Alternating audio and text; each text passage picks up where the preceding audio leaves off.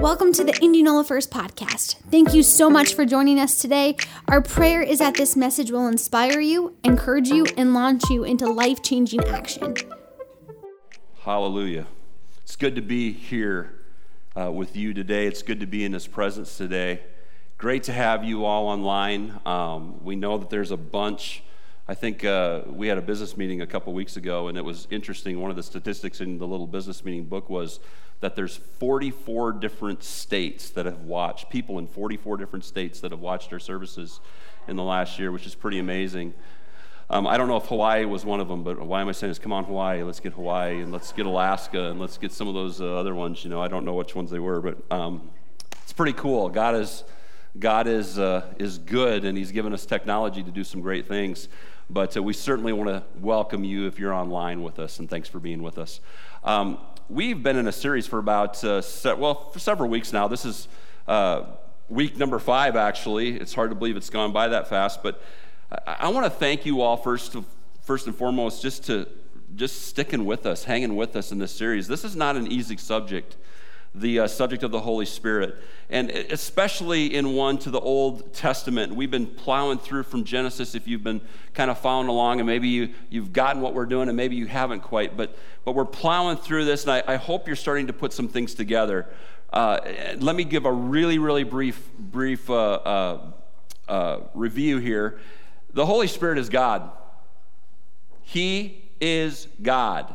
He's the third member of the Trinity. One God, three distinct personalities. He's the third. That's why we're calling this series the third. And let me say something. I even find myself doing this from time to time. Don't refer to the Holy Spirit as it, He's a He. He is a person of the Trinity. He's the third person of the Trinity. So He is a He. Um, and uh, we talked about the original Hebrew word for the Holy Spirit is ruach which is almost always translated spirit, wind, or breath. We talked about that in Genesis and, and kind of followed it through the Old Testament. Um, and he's a God that uh, he is God and, and has all the characteristics of God. The Holy Spirit is God, and he has all the characteristics of God. He's creative. We've seen that. We saw that in Genesis. He's protective. He prepares. He's gentle. We talked about that when he was walking through the, the Garden of, of, of Eden after Adam and Eve sinned sinned, and uh, he was like a gentle, cooling, refreshing breeze. And this was after they had sinned. So he is, he is gentle. He constantly is wooing us back into relationship with him, with God. And I, I, I, that's something we always need to understand about the Holy Spirit. He brings judgment upon sin and his enemies as well. So not only is he gentle and he woos us back, he also judges sin, and we can't forget that either. Amen? Sometimes we like to forget that part, but that part is very real, just as it is. He is a wooing, gentle uh, breeze, if you will. He's also uh, brings judgment upon sin. He uses people. We saw that over and over. He comes upon them, He anoints them. We were talking about this all through the Old Testament. He gave the 12 different judges of the Bible incredible abilities to carry out the will of God, special uh, abilities in special moments to make sure that God's will was carried out. That was the job of the Holy Spirit. He gave the prophets of the Old Testament the ability to speak the very words of God to the people. And I think it's just phenomenal when we think about the Holy Spirit and we look at those references throughout the Old Testament, how similar they really are to the New Testament. And I've got great news about the Holy Spirit in the New Testament. We're going to get into some of it today, but we're going to, we're going to continue on with this because there's even more and there's even better stuff for us on this side of the cross.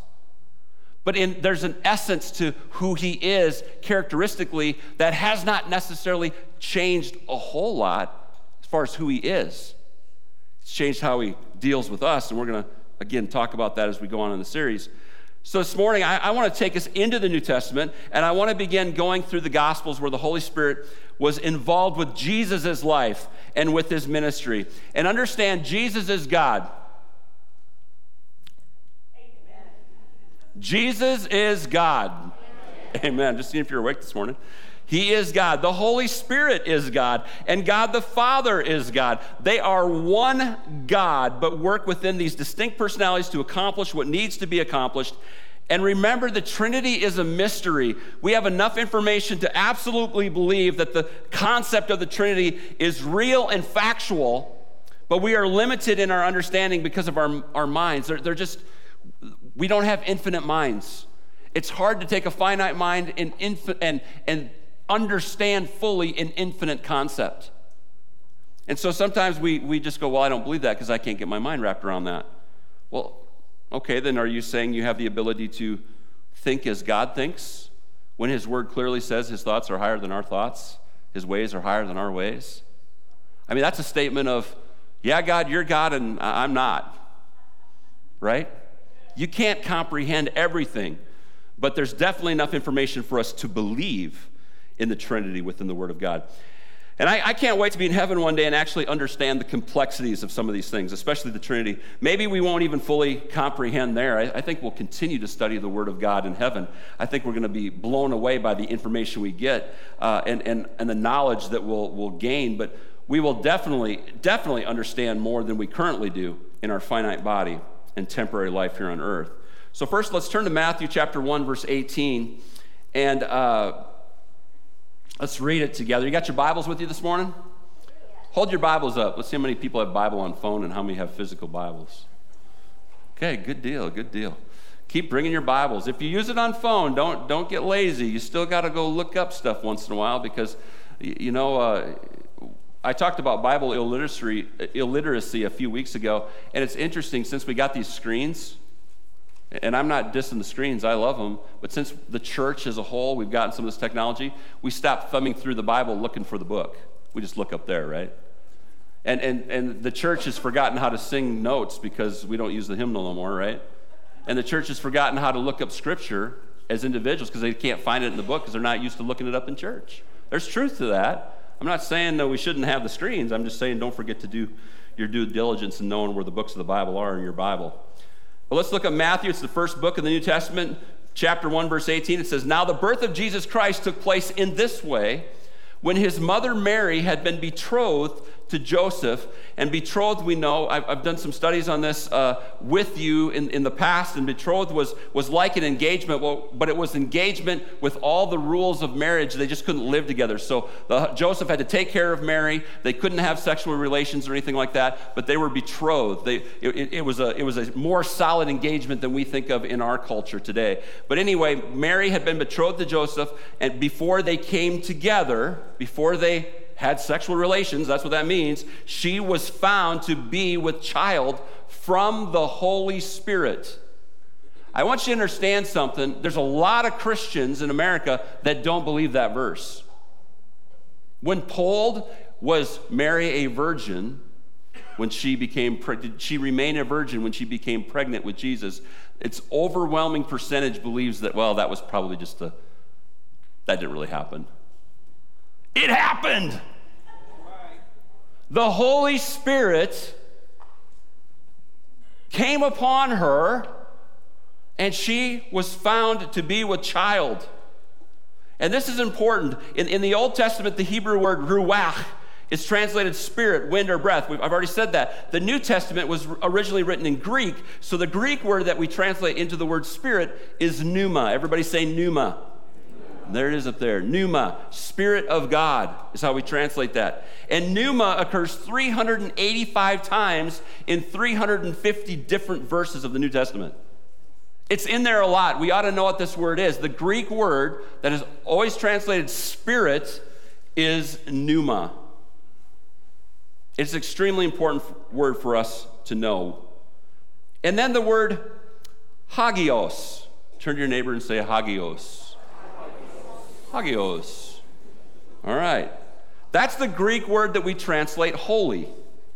It means perfectly pure of God because of his incomparable majesty, his deep reverence, the religious, religiously undefiled. It's holy. It comes from the root word hagos. Hagos, also a Greek root, obviously, literally means an awful thing. I found this really interesting, very peculiar. The root word from which we get the word holy, and follow me, church, the root word from which we get the word holy means literally an awful thing. Now, I don't know about you, but when I'm thinking about holy God, I'm not thinking holy, awful thing. Does that seem peculiar to you?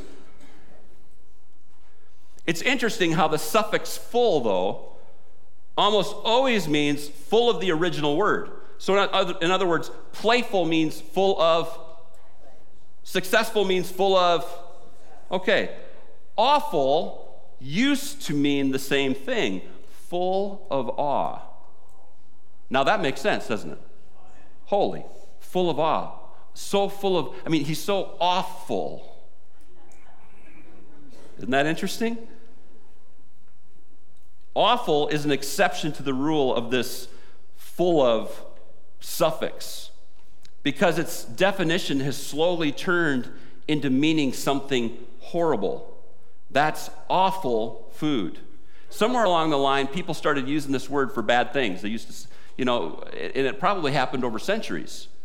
Like, that situation is so bad it created awe in me, so it's awful. And we kept using that way until the word switched meaning and it wasn't being full of awe anymore, it was just bad. Understand what I'm saying? Just bad. Why do I bring that up? Because uh, in reference to hagos, an awful thing, that's what it means. It means filled with awe and wonder, inspiring awe, or even fear because of the magnitude of awe and wonder that God is. Holy, awe filled awe filled. God is to be revered and, and awe inspiring. He should even be feared in the sense of respect because of his perfection. He is holy. So we have the Hagios Pneuma. Hagios Pneuma, the holy, awe inspiring Spirit of God, the Holy Spirit. That's where we get that word in the New Testament. And, and again, I got, I got to say something to this because you know, I love Dr. Seuss, and he's been canceled, I guess, um, at least a little bit. So let me, let me go off on a tangent here. Cancel culture, right? Words change and their meanings change, and it's not necessarily a good thing. Sometimes it can be, I suppose. Sometimes it can take centuries, like it did with the word awful or full of awe, however you want to say it. But sometimes people take words and they change them right now, and then they say, well, I'll take the definition of what I think this word means and I'll apply it to something in history, and then I'll prove to you that history is bad. That's exactly what's happening in some of these cases.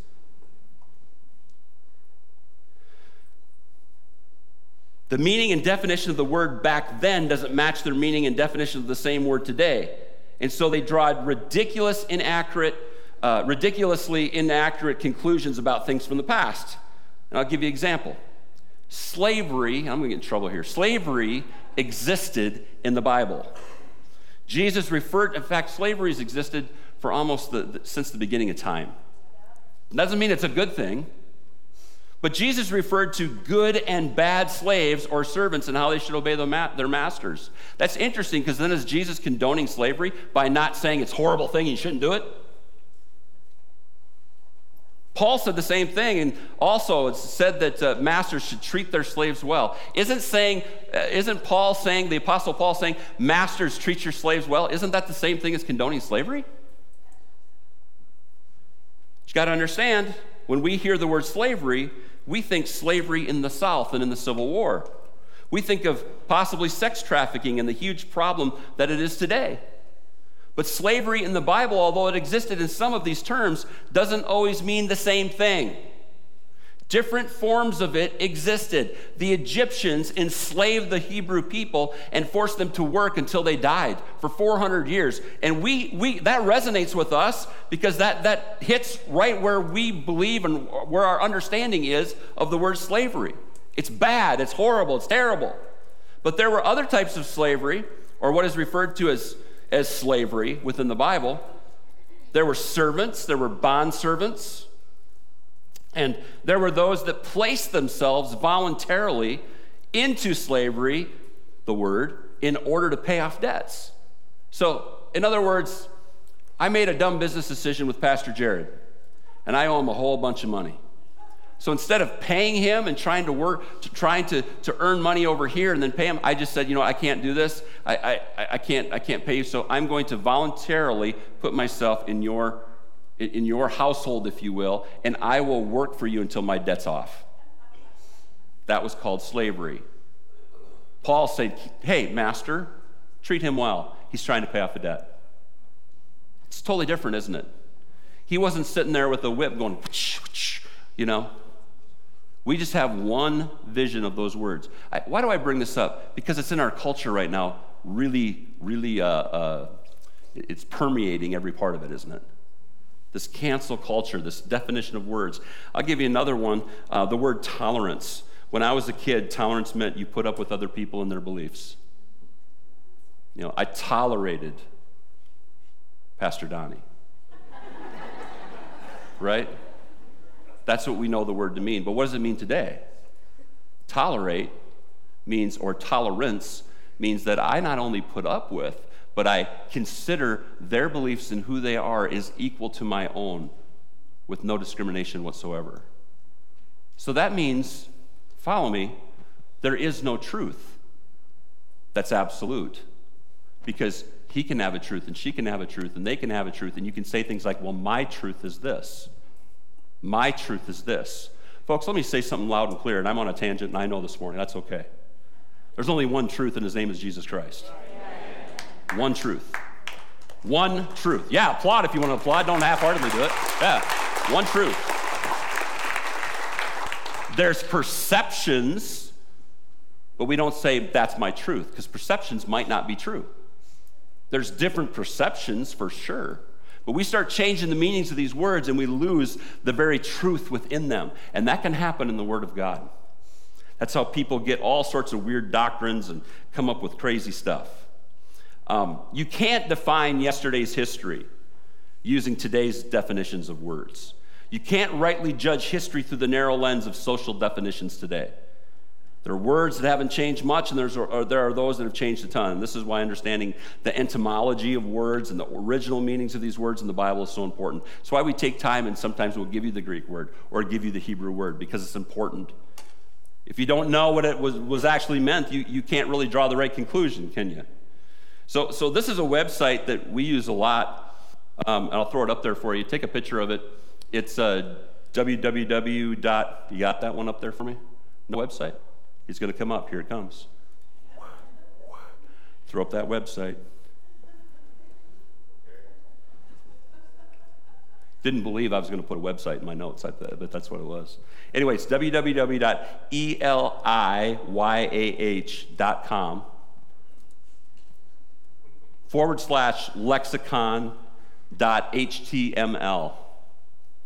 There it is. Ta da!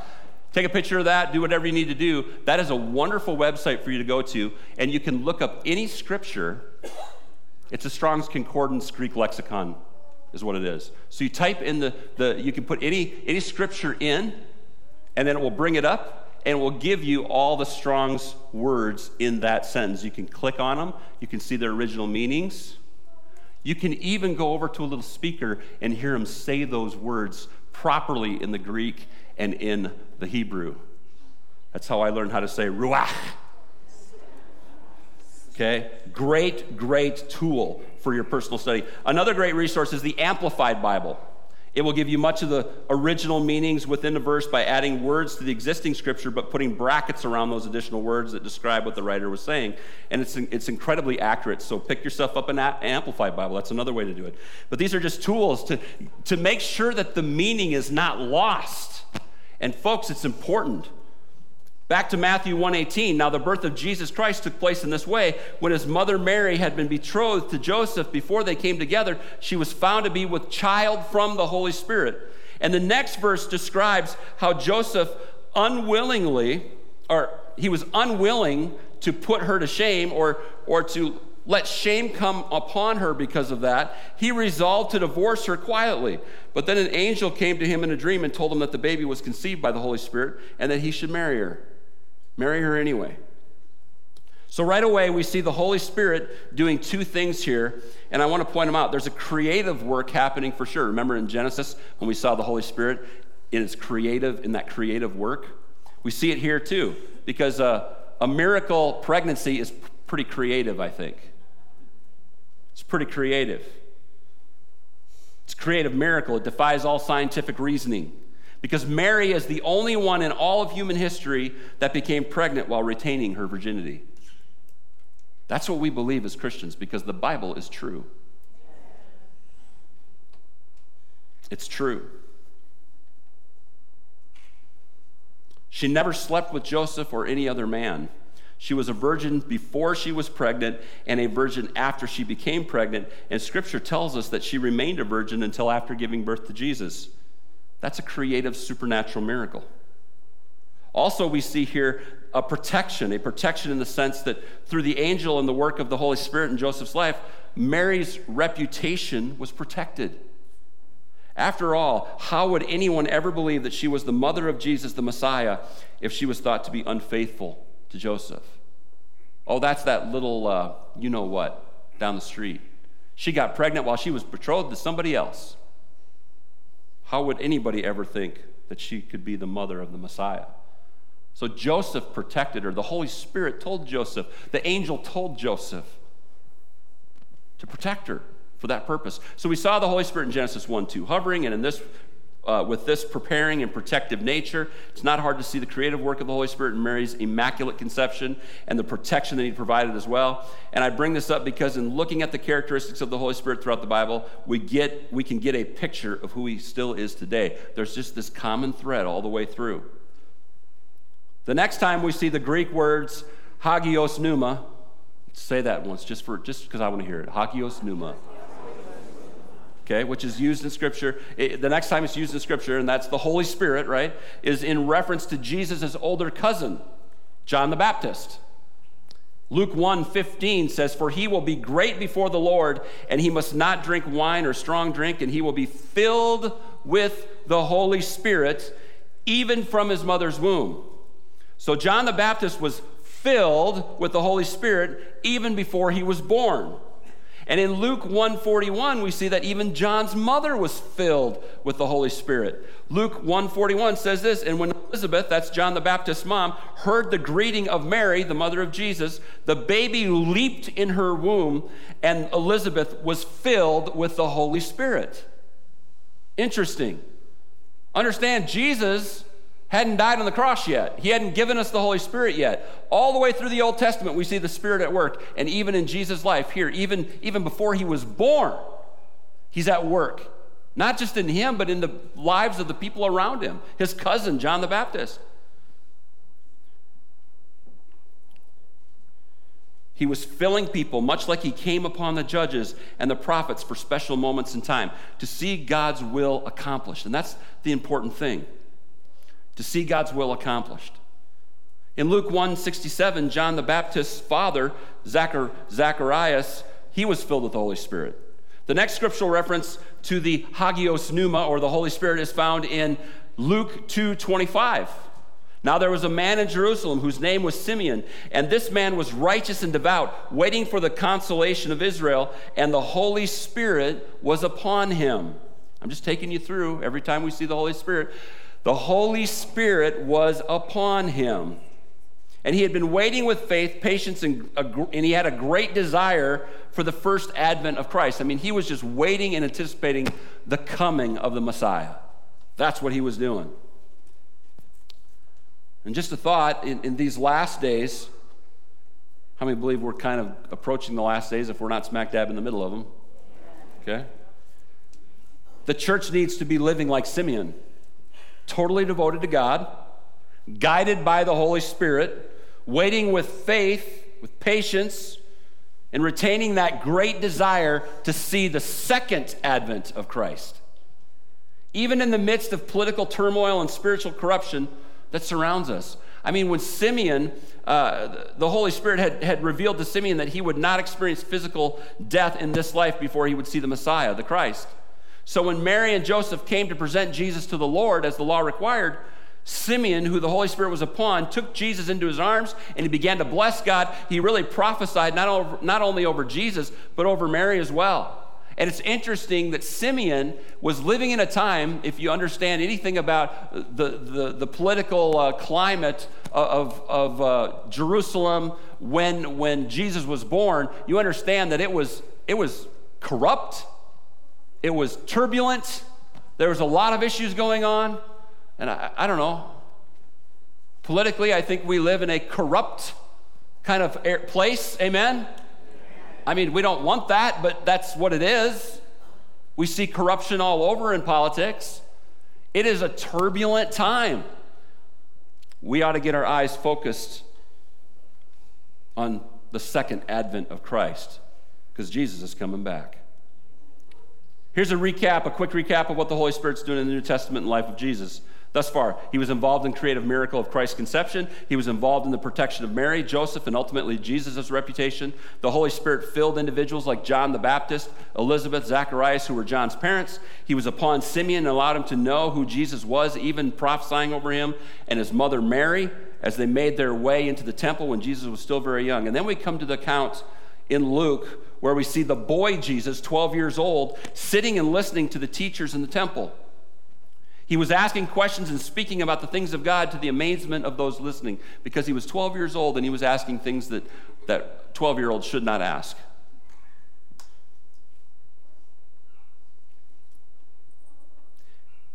Then we are left with only one scripture describing what took place in the next 18 years of Jesus' life. Sometimes this is referred to the 18 years of silence. But Luke 2 52 says this And Jesus increased in wisdom and in stature and in favor with God and man.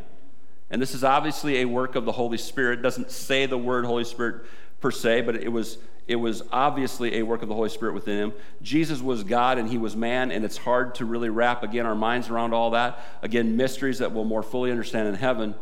But all four Gospels now record the next event in Jesus' life in which we see the Holy Spirit at work. And it's the baptism of Jesus by John the Baptist, his cousin. And John was preaching by this time and preparing the way for Christ's ministry. So we're fast forward 18 years now of Christ has grown up, about 30 years old now. He was preach, John was preaching repentance, and his baptism was a baptism of repentance. And we see Matthew 3 11. Let's go there. I baptize you with water for repentance, but he who is coming after me, is mightier than I, he's referring to Jesus, whose sandals I am not worthy to carry. He will baptize you with the Holy Spirit, hagios pneuma, right there, and fire. Baptism means to fully immerse. Fully immerse. Turn your neighbor and say, fully immerse. That means a little dab isn't going to do you. All right. Fully immerse. Um, my daughter Abby, uh, and that's 20 bucks, Abby. Are you in here this morning? Uh, 20 bucks. If I say my kid's name and from the pulpit, I have to give him 20 bucks. And I did that one on purpose because she's a college student. She needs money. Uh, so uh, she's going to college in Minneapolis at North Central. Uh, and it's right downtown Minneapolis. I mean, it is right downtown, several blocks from where George Floyd was, was killed. And and it's just right there. In fact, her, her college campus uh, hosted the George Floyd funeral um, as a way to reach out to that community. And uh, she's just right downtown. But there's a restaurant she enjoys going to, and it's called the Melting Pot. Has anybody ever been to the Melting Pot uh, down there? It's, it's, a, it's a good place. I have not been there, but it's more or less a fondue place. And you take different items and uh, there's like three courses, I think, and they start with uh, they start with breads, or you, you pick your cheese and then they, you melt it in this fondue bowl, and you pick your breads and it's delicious bread, and you dip it down in that cheese after it melts so good, and it's the best cheese I guess you've ever tasted in your life. And you, anybody hungry? You dip it down in there, and you you know you dip it down in there all the way and immerse it. That is the same word. It's the picture of what baptism means. Bapt- baptismo is the Greek word. To dip means to dip. And then the second course is meat, and you dip it down in sauces. And then the, the next course is like, a, uh, what is it? Uh, cakes and cookies and fruit and things like that, and you dip it into different kinds of chocolate, and it's delicious.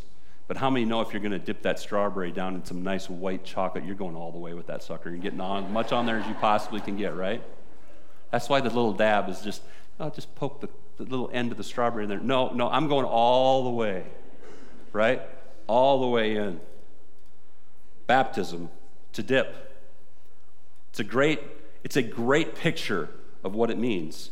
So John's baptism was in, a wa- was in water and was for repentance. Baptism meaning immerse, meaning to dip all the way in the water. He was saying here that Jesus would baptize them or dip them in the Holy Spirit, the Hagios Pneuma. Mark 1 8, I have baptized you with water, but he will baptize you with the Holy Spirit. Every gospel talks says this. Luke 3 16, John answered them all, saying, I baptize you with water, but he who is mightier than I is coming, the strap of whose sandals I am not worthy to untie. He will baptize you with the Holy Spirit and fire. That's what Jesus was going to do. John 1:33, I myself did not know him, but he who sent me to baptize with water said to me, "He on whom you see the Spirit descend and remain, this is this is he who baptizes with the Holy Spirit." Dips, he will dip those believers in the Holy Spirit. And these most these must have been uh, crazy things to hear for the for the, those who were listening to John the Baptist preach. Up until this time, the Holy Spirit was recognized, but he had only come upon individuals or filled them. This would happen in accordance with God carrying out his will, as I said, through, through those individuals. It was special moments of time. Often they would do mighty things or they would speak as a mouthpiece for God unto the people in those special moments to accomplish God's will. But John the Baptist said, He is going to, Jesus, the, coming, the one coming after me, whose sandals I'm not even fit to untie, He's going to dip you all the way in to the person of the Holy Spirit, submerse you. I don't know if they had fondue back then. But like I said, I'm gonna, if I'm going to dip something, I'm going all the way going to be drenched. The picture is so clear here. When you all, when you go all the way into the water, you come out wet, dripping wet, soaked all the way through your clothes. You are saturated. Just like John the Baptist, baptized in water, he said that Jesus was going to do the same thing with us. But the saturation would be in the Spirit the Holy Spirit, the Hagios Pneuma. We would be saturated, soaked, dripping with the Holy Spirit. I want you to think about that because that's phenomenal. That is phenomenal. That we would be dipped all the way into His Spirit. And who's He going to do that to? We're going to get into this in weeks to come. But just to give you a, a, a, little bit more information, he does that for those that have chosen to make him his, their Savior.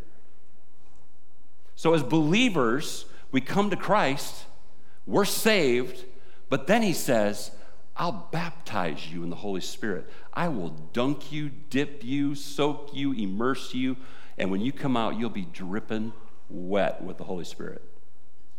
How many know that that's probably something we need in this day and time?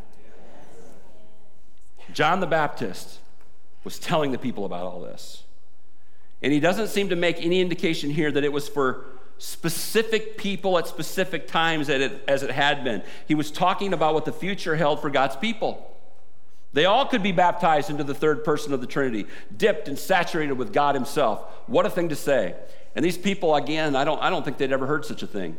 They must have thought he was crazy. I mean, here's a guy, he uh, clothes made of camel hair and leather belt around his waist, holding it together, and he ate locusts and wild honey, and he'd come out of the wilderness. I mean, he didn't, he, he didn't look like, uh, like the high priest, let's just put it that way. Then, sometime later, Jesus arrives on the scene where John the Baptist is baptizing in water all of those who desired to repent. It was a baptism of repentance for the forgiveness of sins. That's what John's baptism was. It's not the same baptism we're going to have on Easter, okay? It's a different baptism. We'll get into that. But Jesus walks up to John, and this is what happened Matthew 3 13 through 17. Then Jesus went from Galilee to the Jordan River to be baptized by John. But John tried to talk him out of it. I am the one who needs to be baptized by you, he said. So why are you coming to me? But Jesus said, It should be done, for we must carry out all that God requires. So John agreed to baptize him. Now understand, Jesus did not have any sin. And yet, this was a baptism of repentance. If Jesus didn't have sin, he didn't have anything to repent of. So, why is he getting baptized by John's baptism? And he tells him here, he says, I have to do this. It should be done. I've got to be an example. After, after, and so, so John says yes. John says yes. After his baptism, as Jesus came up out of the water, the heavens were opened, and he saw the Spirit of God, that's the Holy Spirit, descending like a dove and settling on him. And behold, a voice from heaven said, This is my beloved Son, with whom I am well pleased. And of course, this is one of the greatest examples in the Bible of the Trinity. Getting back to that, it's one of the most profound recorded moments in Scripture where we see all three personalities of the one Godhead all at once. We see Jesus, the Son of God. We see the Holy Spirit descending like a dove and settling on him. The Father speaks audibly from heaven. I don't know if you knew this, but this emblem up here, and I, I don't know if you can see it very well, but that is the Trinity. You see the cross, that's Jesus. You see the circle, which is the eternal God. And then you see what looks like fire, because we know he baptizes us in the Spirit and in fire, right? But it looks like a dove, too, descending down. That's the Trinity right there. Whenever you see that, you should think Trinity. That's the Godhead, one God, three parts.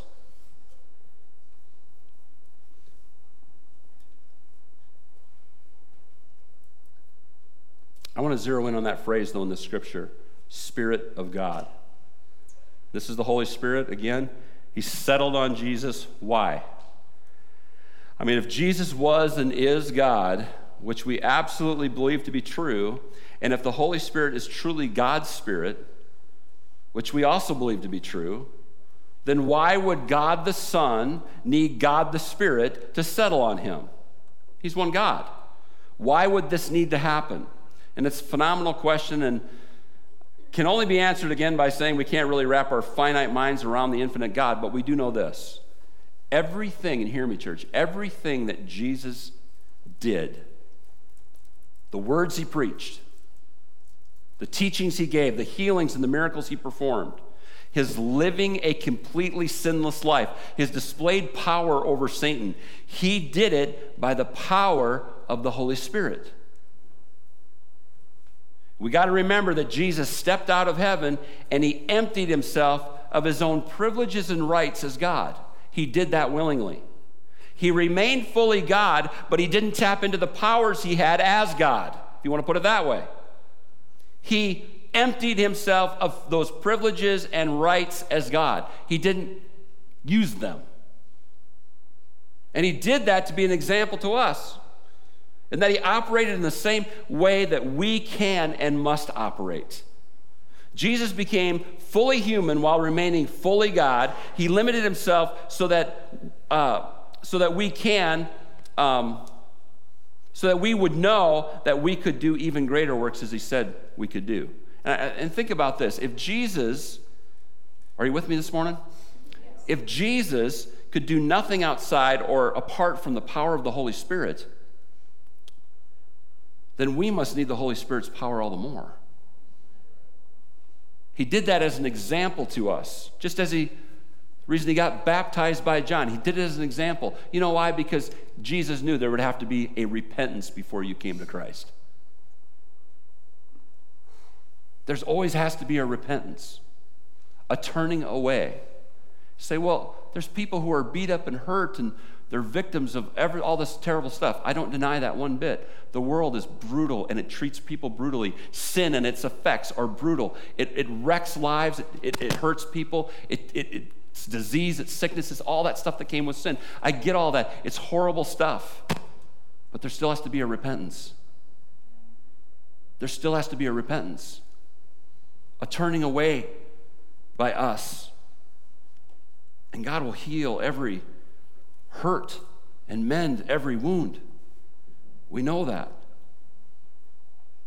Look at what it says in Luke 4 1. Then Jesus, full of the Holy Spirit, returned from the Jordan River, he was led by the Spirit into the wilderness. So we see the Holy Spirit comes down on him and then he's full of the Holy Spirit. Then Luke 4 14, then Jesus returned to Galilee filled with the Holy Spirit's power. I just find it interesting that the Son of God needs the Spirit of God. But he did because he emptied himself. of those privileges and rights that he had as deity, that he had as God. Why? Because he wanted to be our example. We have access today just like Jesus did. The very thing that gave him the power to do those miracles and do the things that he did, we have access to. That's phenomenal, folks. I want us to consider Jesus' example. How led of the Spirit, how led of the Holy Spirit are we? Do we consult with Him before life decisions or even business decisions? Do we listen for His leading in our lives? I have a great example for you of, of someone, me, who didn't listen to the Holy Spirit this morning. You want to hear what it is? Did anybody see me over there changing a battery in my monitor? How many saw that? I did pretty good. You didn't notice. I was talking and you were close your eyes, you had your eyes raised, and I was worshiping God and doing this at the same time. Why? Because I didn't listen to the Holy Spirit in practice, because at least one or two times the Holy Spirit quickened my heart and said, You need to change your battery. And I said, I don't need to change my I, I, I didn't even think it was the Spirit, I thought it was just me. I thought it was just me. I was, no, I don't need to because I changed it last week and I know how many hours the battery has on it. It was a bad battery. But I was told twice to change that dumb battery, and I didn't do it. And then I was told again when Pastor Jared was giving the announcements. This is funny. This is like real life example right here. Told again right when you were giving announcements. And I'm like, no, it works fine. Just be, it's fine. It's only got this many hours on it. But you know what happened? Right as I got to the mic when Leah started singing, shut off. And then I'm playing, and how do you play and change a battery? And why do I bring that up? Because your pastor's not perfect. Well, that's number one reason.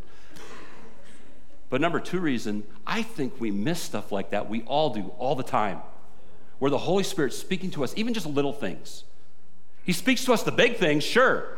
That's when we throw out the 911 prayers, right? And then we're really listening because we got a big emergency. But what about every single day on the little stuff? How many went to the bistro this morning? Did you get a free meal? That's because somebody heard from the Holy Spirit that they were going to pay for your meal. I'm not going to tell you who it was, but it's not somebody you'd think. Pretty awesome.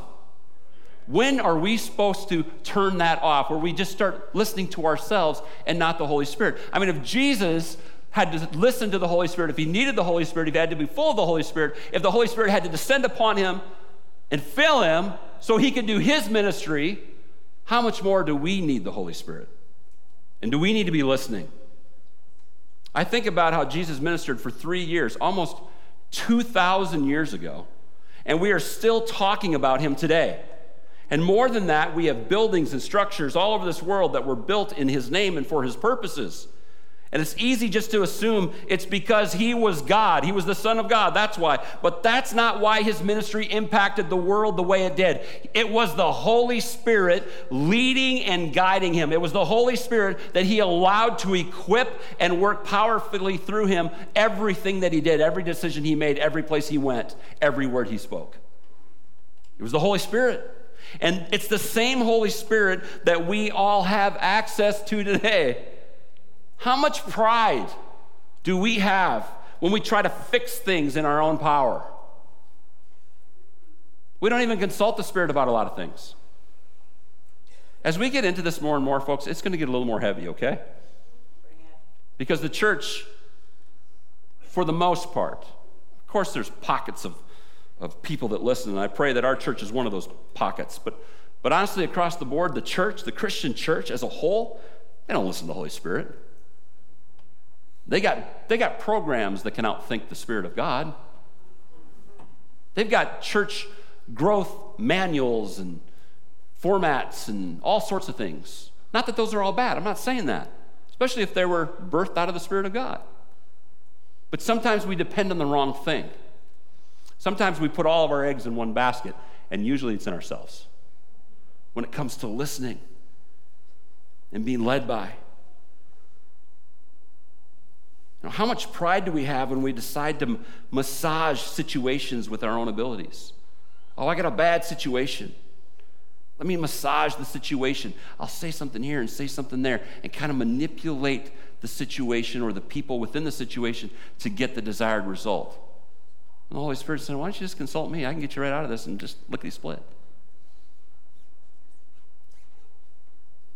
What benefit is there for us in leaving the Holy Spirit out of our daily decisions, whether big, big or small?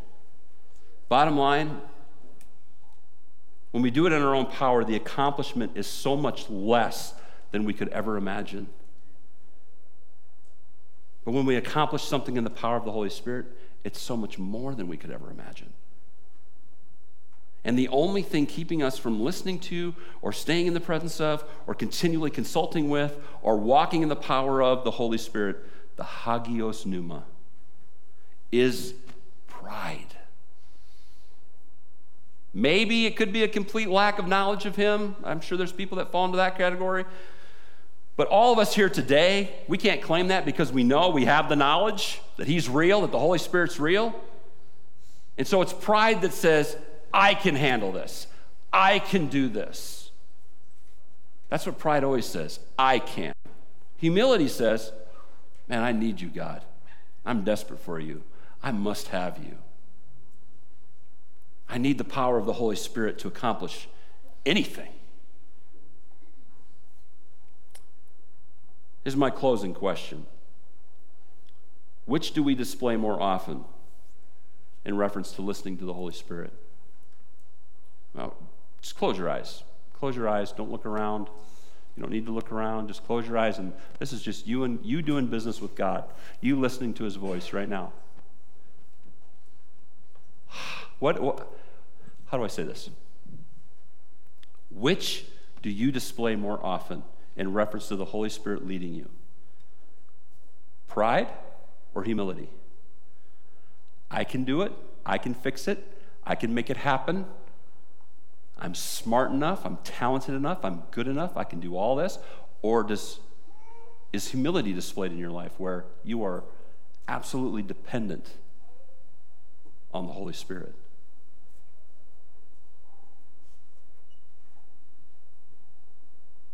Folks, I don't know about you, but that convicts me.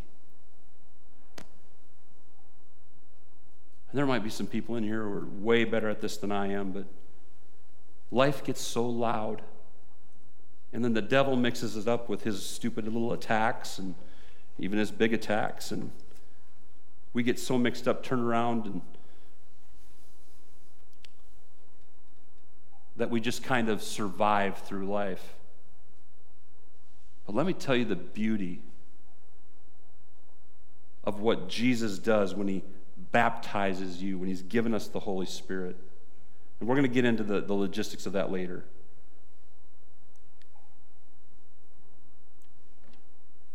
He becomes the one you can depend on, lean on, learn from.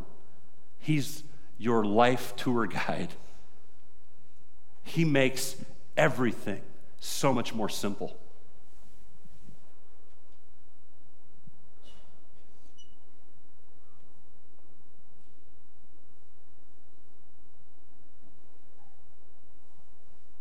don't have to do it on our own. And yet we keep trying.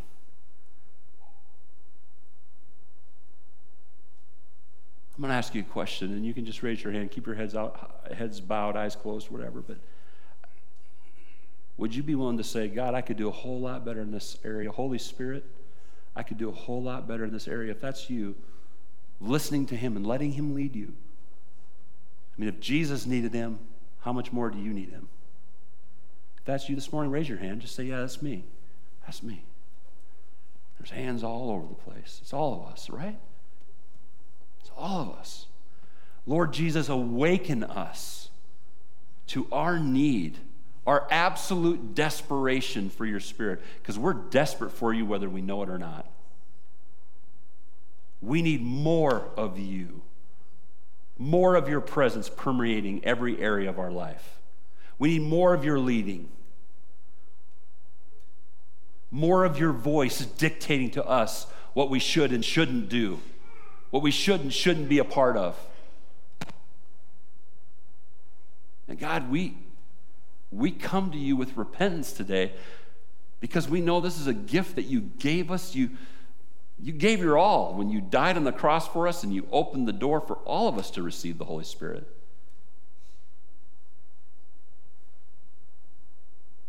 You gave us this gift, and it's like we reject it. We accept you and we make you our Savior, and we, we know our, our, our, our home, our eternal home will be in heaven, but then we live our life without the tools you gave us. Lord Jesus, we repent of that today. We turn away from that and we choose you. We know, God, that your ways are higher than our ways and that you can lead us to places we can't even imagine. Be our guide, be our leader, be the voice that speaks. That still small voice within us sometimes that just says, check your battery, or buy someone's meal over here,